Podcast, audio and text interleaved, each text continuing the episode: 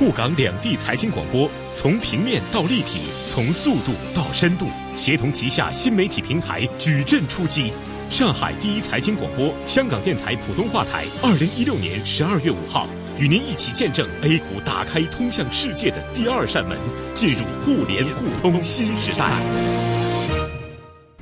这里是互联互通新时代深港通特别直播节目，我是第一财经广播 FM 九十七点七的主持人王颖。接下来我们来连线香港电台普通话台的主持人徐昂，来听一听港股方面的情况。徐昂你好，王颖你好，各位沪港两地的朋友们，大家好。那我呢是香港电台普通话台的主持人徐昂。这一时段的深港通特别直播呢，将会从北京时间的下午十六点开始，下午四点开始，一直到下午的四点三十分结束。相信大家都非常关心啊，这个港股四点钟收盘之后的一些具体情况的描述，你给我们介绍一下。好的，那今天来看的话呢，这个恒生指数呢，最后在收市报啊，这个呃时间方面来看的话呢，是两万两千四百八十点，是下跌了八十四点。那市场方面的话呢，今天会有一个蛮大的一个波动的，不过呢，最后呢是收跌了啊，这个下挫的幅度呢是百分之零点三七，总成交金额呢是达到了六百六十亿七千万港元。今天市场来看的话呢，整个啊这个盘面上啊这个重磅蓝筹呢都是有一个稍微提振的作用，不过看到中资证券股还有像。香港交易所啊，都是出现了一个下跌的呃这个情况。早前啊，这个深港通啊，这个炒作比较明显的香港这边的一些啊这个股票，包括一些中小板的股票，早前提振蛮多。所以呢，在啊这个深港通开通之后的话呢，市场啊有一定的波动的出现。看到成分股跌幅当中啊，我们看到香港交易所今天是跌了百分之二点六六啊，是收报在一百九十七块四。包括像这个重磅的一些蓝筹，中海油、华润电力等等，都是领跌今天的大势的。好，呃，我们听完了这个港股给我们的介绍和描述啊，呃，一会儿呢，一会儿呢，我们还会来介绍一下，给各各位港股的投资人来介绍一下我们今天 A 股市场它的表现情况，因为要做一个对比，二零一四年十一月十七号。沪港通开通的当天，各位，呃，对于交易规则和制度，在两年之后的今天，一定不会特别陌生。这个深港通，但是从市场的表现，一个是冲高回落，两年之前，今天是低开低走，好像盘面给出的这个资金的信号波动的表现的情况是不太一样的。那我们这个上海方面呢，首先先来连线的是来自于券商的嘉宾。上海证券的分析师傅少奇，先给我们来介绍一下今天呃做一个分析和对比。傅少奇先生您好，哎你好主持人。嗯，刚才我们也说了，这个深港通和沪港通去相比，在市场里边反映出来，大家的心态和情绪是完全不一样的。您先给我们来说说看，是不是因为这个背景？因为当时我们知道十一月十七号之后是一轮牛市的起点，那么现在呢，我们怎么去定义今天深港通第一天的低开低走？那么，呃，今天市场的低开低走，应该说，呃，跟深港通的这个呃开通是没有呃呃必然联系的，或者说这中间的相关度会比较小啊。今天的这个低开低走，主要是由于上周回调以来，呃，这个技术上的这种调整的压力还是存在的，而且是这个呃像呃黑色系的期货的弱势，包括资金利率的偏高，呃，包括呃这个险资举牌个股的这种大幅的回落。这些其实是导致今天低开的一个原因。那么低走的原因当然是，呃，这个整体的这个技术性的回调的压力。那么深港通本身啊，应该是一个利好啊，它不会导致市场低开低走。但是由于它的利好程度会比较小，所以它不能力挽力挽狂澜，使得市场止跌企稳。那么呃，所以就表现出这种啊低开低走、反复震荡的这种过程。那么深港通啊，跟沪港通相比的话，就是说。目前啊，这个深呃深港通开通的时候是处在弱势反弹，弱势反弹是一个反弹力度比较小，另外一个成交量不足。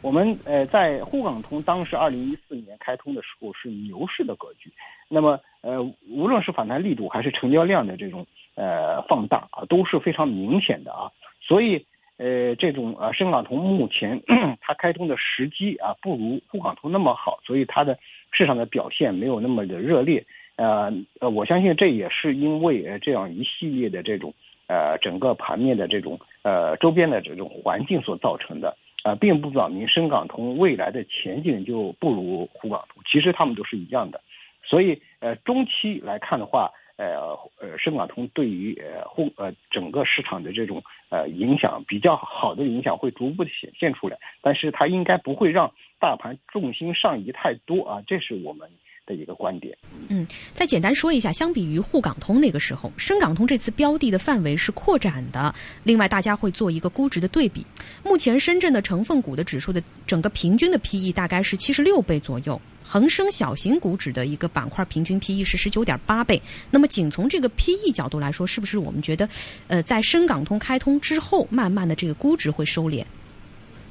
呃，这种是呃，这种估值收敛的难度实际上是非常大的。实际上是两市的这个它的这个估值体系是由他们的这个整个金融市市场环境，比如说呃港呃这个港股的这个金融环境，它是呃港币啊，再加这个香港的金融市场的环境。那么呃这个深深市的这个呃它的这个估值体系是由人民币啊以及啊这个国内的金融环境所确定的。那么，呃，这两地的这种估值差异的话，它是呃，因为这两地的金融环境和这个整个呃这个本币的这个呃币值的波动呀，或者是币值的预期不同所造成的。那么未来这种不同，应该说还会呃中长期的存在。所以这种估值体系不会收呃不会因为深港通的开通而收敛，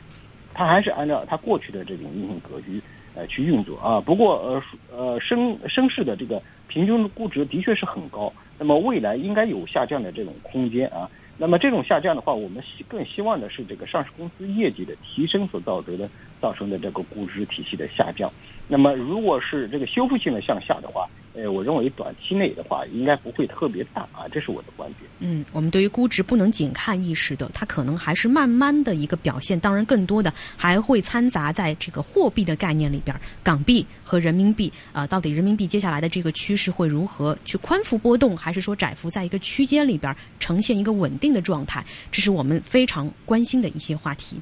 好，还有更多关于深港通的问题，我们稍后会继续讨论。另外呢，不知道今天香港市场今天深港通第一天它的交易热度，还有投资者的一些通道，他们表现是不是更为火爆？我们来听听看徐阳给我们的介绍。徐阳，嗯，你好。你好，王颖啊，刚刚也听了这个傅先生的一个介绍。那其实呢，今天深港通大家呢还是非常关注这样的一个话题。今天看香港很多这个媒体呢都是现场在直播整个这个交易的盛况。不过我们今天的话呢，今天我们来请出啊这个香港这边海燕资本创始人兼基金经理黄志宏先生啊，黄先生您好，主持人你好。嗯，其实今天是深港通开通第一天啊，啊大家来看这个市场的波动还是蛮明显。那早前呢，在这个炒作深港通相关概念的一些概念板块呢，也也有一个明显的回调。怎么看今天？天第一天整个深港通的一个表现呢？啊，根据最新的这个交易数据，因为在港交所其实每一天都有这个深港通或者沪港通之前每一天都有这个交易数据。那我最新的这边得到的数据是今天的这个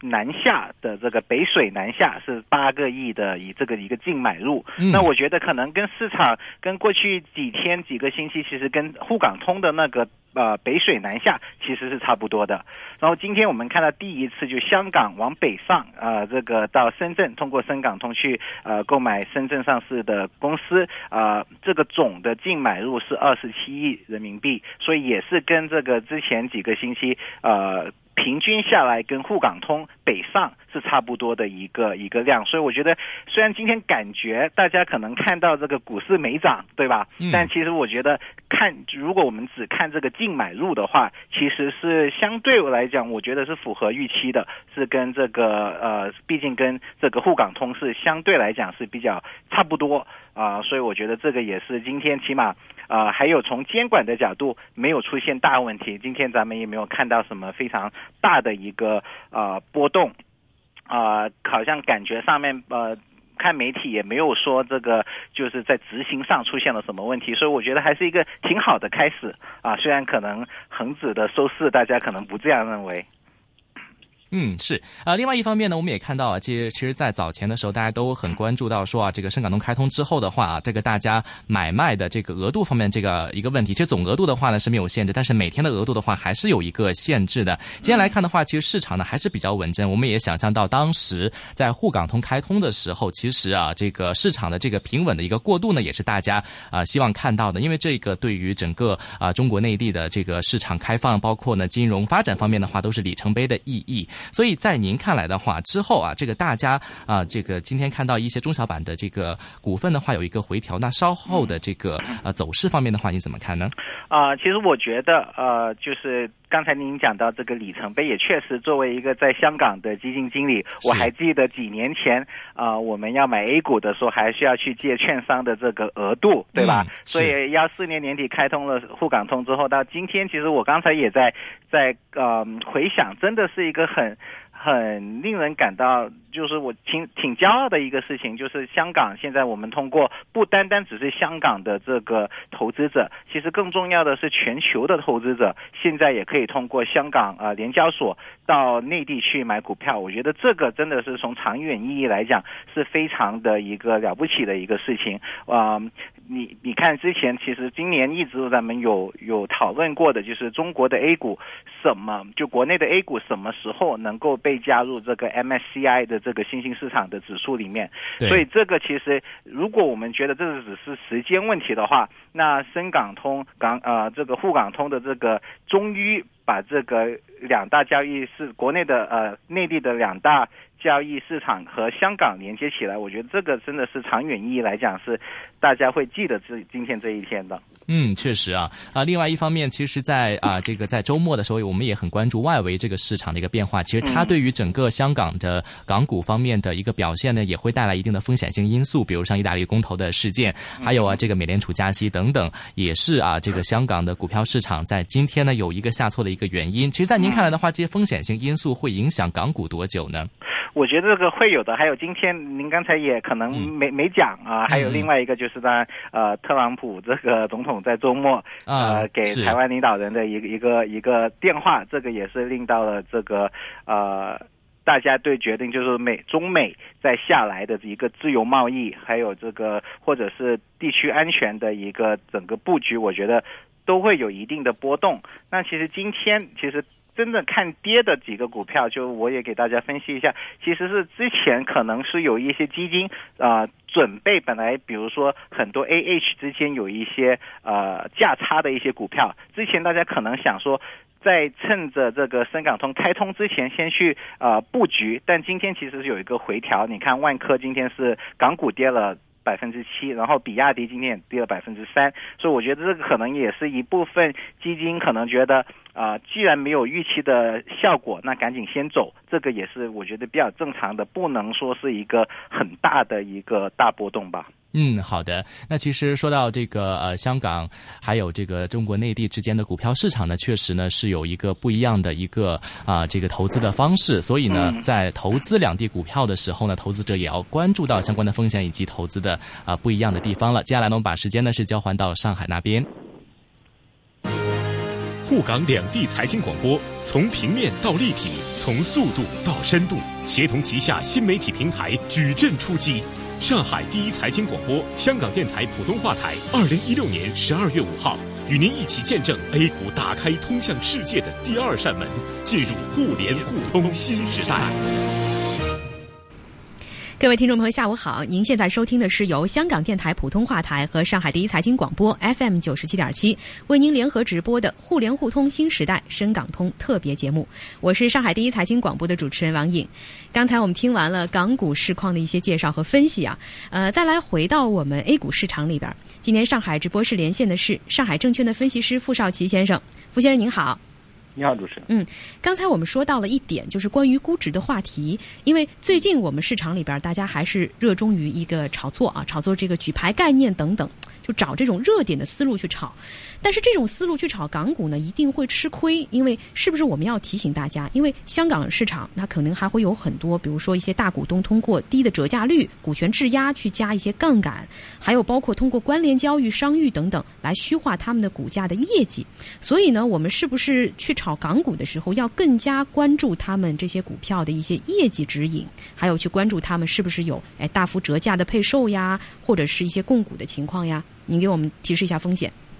嗯，我觉得就是说，港股的投资的话，它跟 A 股的的确是风格，或者是上市公司的治理，包括一些可能会出现的一些问题，呃，的确不一样啊。当然，我们 A 股也有我们 A 股市场的问题，呃，所有的资本市场都不是完美的，都有一些这个或或者这样或者那样的一些这个监管呀，或者是这个上市公司治理呀这方面的一些问题。那么，呃，香港的这个市场的话，尽管它国际化比较明显。呃，这个呃，整个呃，投资者也相对是比较成熟啊。但是上市公司呃，由于呃，在一些这个呃，在治理方面，或者是在一些这个可能会找到的一些监管漏洞方面的话，呃，会有一些明显的这种呃一些问题啊。比如说是像大股东啊去呃折折价去质押啊，增加杠杆以后的话，就有可能会造成造成这种呃股权的这种转这个非正常转换。那么，呃，对于这个股价，呃，对于这个上市公司的股价的话，未来会有一些折损的问题，呃，所以港股的投资者都非常重视估值。那么，我们 A 股投资者进入到这个市场的话，应该说啊，入乡随俗去看他们的一个呃价值观、选股的思路啊，这个思路的话。最重要的还是一个估值以及业绩的未来的一个预期啊，包括业绩指引。那么这些的话都是非常重要的一个思路，呃，而且还是要有这个中长期的这种投资价值的这种品种的话，会更好一些。呃，所以我们投资港股的话，呃，还是要注意着这样一些问题。那么一些业绩相对比较差的波动率，呃，它可能会很大。A 股市场上有涨跌呃涨跌停板的限制。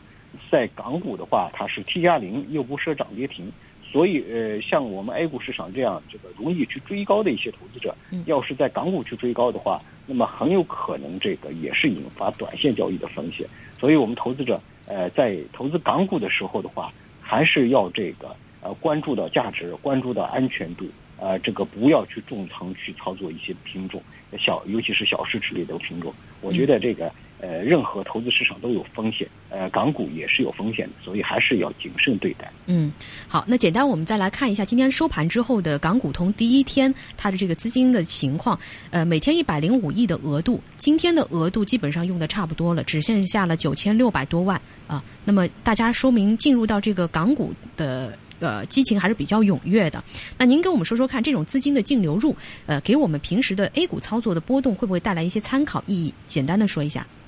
呃，我觉得这个还是具有一定的意义的。那么从沪股通呃的这个角度来看的话，呃，这个呃香港的一些机构投资者，他们这个对于政策面、基本面、消息面都是非常灵敏啊。呃，当这些资金产生明显的大幅的流入的时候，往往也是有可能有行情的这种呃延伸。那么呃，我深港通也是一样，如果这两个两地市场的这个流入呃用额度用的比较满，而且是流流入比较持续的话，净流入比较持续的话，那么有可能会意味着这个行情呃，也许未来会有一呃一种行情的延续。嗯，好的，谢谢傅少奇先生。接下来把时间交回给呃我的这个搭档，来自于香港电台普通话台的徐昂。徐昂你好。嗯，王颖您好，各位听众大家下午好。那接下来呢，我们呢也继续啊是请出我们的海燕资本。创始人黄志宏先生，黄先生在线吗？你好，嗯，是。刚刚我们也听了上海那边的一些访问啊，听到傅少奇先生，上海的证券分析师傅少奇先生有谈到说，啊，其实大家对于香港这边啊，这个在投资股票市场当中的话，也会关注到一些风险方面，就比如说港股的很多的一些小市值的股票，都会出现一些，比如说老千股这些风险性的因素。其实，在您看来的话，我们应该如何防范相关的风险呢？嗯，我觉得刚才我也我也是在傅先生的讲话里面，我也学了很多。那毕竟的，在香港的就恒指来讲，目前的这个估值还是比较低的。那比特别是比起深圳的这个平均二十九倍的话，其实恒指只有十二倍。那但为什么会出现这样的一个情况？我觉得可能深圳啊，对于深深圳上市的公司更加多的是就是新经济。那在恒指里面，小盘股其实呃，因为呃香港的主流的机构投资者毕竟不是这个呃散户，所以他们有一定的这个，就是说多少的市值能买，还有就是每一天的流动量要多少，他们有一些各种各样的一些呃呃。规范，所以很多中小呃盘的股票呃经常会被这个市场忽略啊，就算是很便宜的股票，也不代表他们就是不一定是老千股。当然这里面也有老千股，但我觉得可能更多一部分的就是因为它的市值不够，或者是流通量不够，所以令到很多机构投资者，我们经常去见公司，听到他们讲，就是说呃很多投资者对我们都很感兴趣，但他们买不了。那呃我们其实。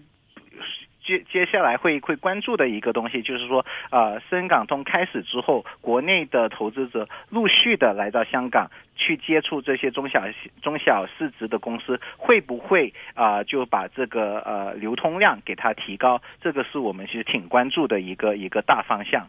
啊，您刚才讲的就是说。至于小盘股里面有什么风险，那我觉得其实这个跟在国内做调研也一样的，因为毕竟呃现在有很多公司呃可能自身的一个一个呃呃经济不好下下滑的情况下，可能有时会在会计上面会比较呃激进。或者是其实呃，在香港也出现过，这个是证监会一直也有去打压一些，就是呃呃刻意作假的一些公司，在香港也出现过啊，所以这些投资者也一定要小心，因为啊，毕竟是，毕竟就当如果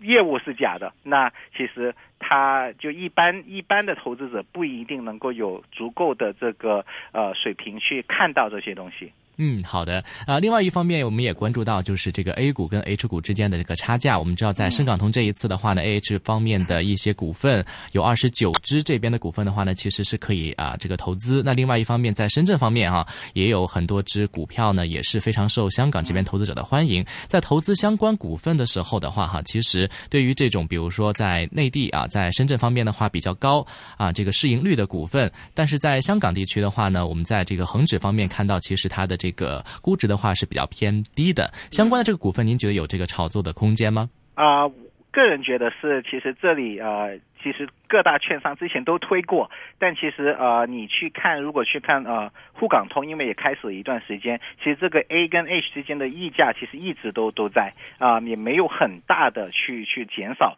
所以我觉得因为。毕竟两地市场的投资者还是不一样，而且这个中间不是说我买了比较便宜的 H 股就能转换成 A 股去卖，对吧？所以这个其实中间没有一个套利的空间，就没有一个实际上套利的空间。所以我们我们自己是觉得，呃，这些机会其实也是呃不一定就能在在短时间内能够能够呃。就这期中间的溢价不是短时间内能能减少的。嗯，确实是啊。另外一方面的话，我们知道，其实在这一次深港通有一个标志性的意义，也是希望海外投资者关注到内地的股市，也可以吸引到更多的一些长期的投资者、一些战略性投资者来投资到内地的 A 股市场。其实，在您看来的话，这样会不会有助于改变整个 A 股市场的一个投资结构呢？因为我们知道，其实内股的内地的很多投资者都是以小小散户为主嘛。啊，我觉得会的。呃，比较有趣的是，其实今天你看 A 股，呃，跌的一些股票其实都是大蓝筹，因为这个呃周末。大家对这个呃呃证监会对这个呃举牌的一些概念股，好像是不是持了那个非常友好的态度？那其实今天像格力电器是这个跌停了，啊，还有你看今天呃伊利奶啊，像呃像保利地产其实跌跌的挺大的。但其实对于你看过去沪港通，就是这个机构投资者，香港的机构投资者或者是国际机构投资者喜欢买上海的股票，其实都喜欢买大蓝筹这个分。红高，这个呃估值便宜的大蓝筹，所以其实我觉得比较有趣的话，呃，就是今天如果大家一会儿大再再过多一两个小时，会有这个每天买入的这个呃股票，看一下格力电器会不会是在今天大家北上去选购的一个十大股票之中的里面的一个。好的，接下来呢，我把时间交换到上海。嗯，好，谢谢呃香港方面给我们带来的一些资讯和信息。以上是由香港电台普通话台和上海第一财经广播为您直播送出的互联互通香港新时代的呃深港通特别节目，感谢您收听和陪伴，再见。好的，再见，谢谢。沪港两地财经广播，从平面到立体，从速度到深度，协同旗下新媒体平台矩阵出击。上海第一财经广播，香港电台普通话台，二零一六年十二月五号。与您一起见证 A 股打开通。AM 六二一，DAB 三十一，屯门北跑马地，FM 一零零点九，天水围将军澳，FM 一零三点三。香港电台普通话台，香港电台普通话台，播出生活精彩，生活精彩。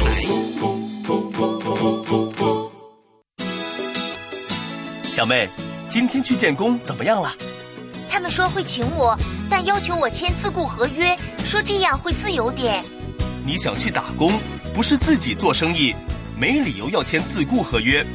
自雇，就什么劳工福利都没了。原来这样，真假自雇要辨清，保障权益最精明。劳工处投诉热线：二八幺五二二零零。时间可以成就什么？从想飞到展翅高飞，用力量推动世界发展，从有限走到再无界限。政府推动的港珠澳大桥、广深港高速铁路和机场三跑道系统等大型运输基建充满挑战，只要我们把目光放远，就可以发挥更大潜力，成就更多可能。职安你最棒！肌肉骨骼是我们身体的主要活动系统，而肌肉、筋腱及神经是其中的关键组织。进行日常生活和工作中所需的动作，全靠这个系统的配合及带动。那职业性肌肉筋骨劳损是怎样的呢？我们所说的职业性肌肉筋骨劳损，泛指因为工作而需要经常进行重复而且用力不适当的肌腱活动，或者因为工作时姿势不正确而造成肌肉筋骨的磨损。职安你最棒！职业安全健康局、香港电台普通话台联合制作。股票交易所鸣金收兵，一线金融网开锣登台，一线金融网。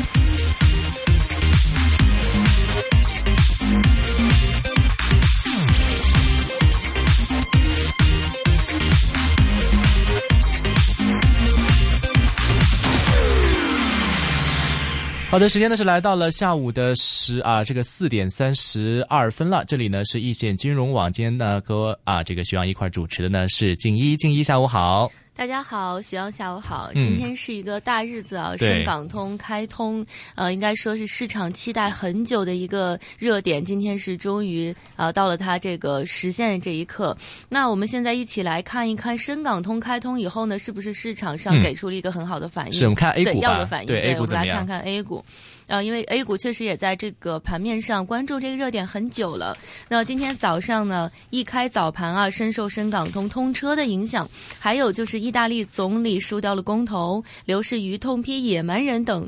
多重的利空因素影响，沪指大幅低开，逼近了三千两百点，资金集体出逃权重股，沪指小幅冲高以后出现了下杀，短暂击穿了三千两百点以后，惊险的守住了这个三千两百点的关口。创业板的承压回落一度翻绿，午后开盘多空双方激烈竞争争夺这个三千两百点，市场资金情绪低落，成交量有所萎缩。在截至收盘的时候呢，沪指是报在三千两百零四点七一，险守三千两百点，跌幅百分之一点二一。深成指呢是报在一万零七百八十四点三三，跌幅百分之一点一八。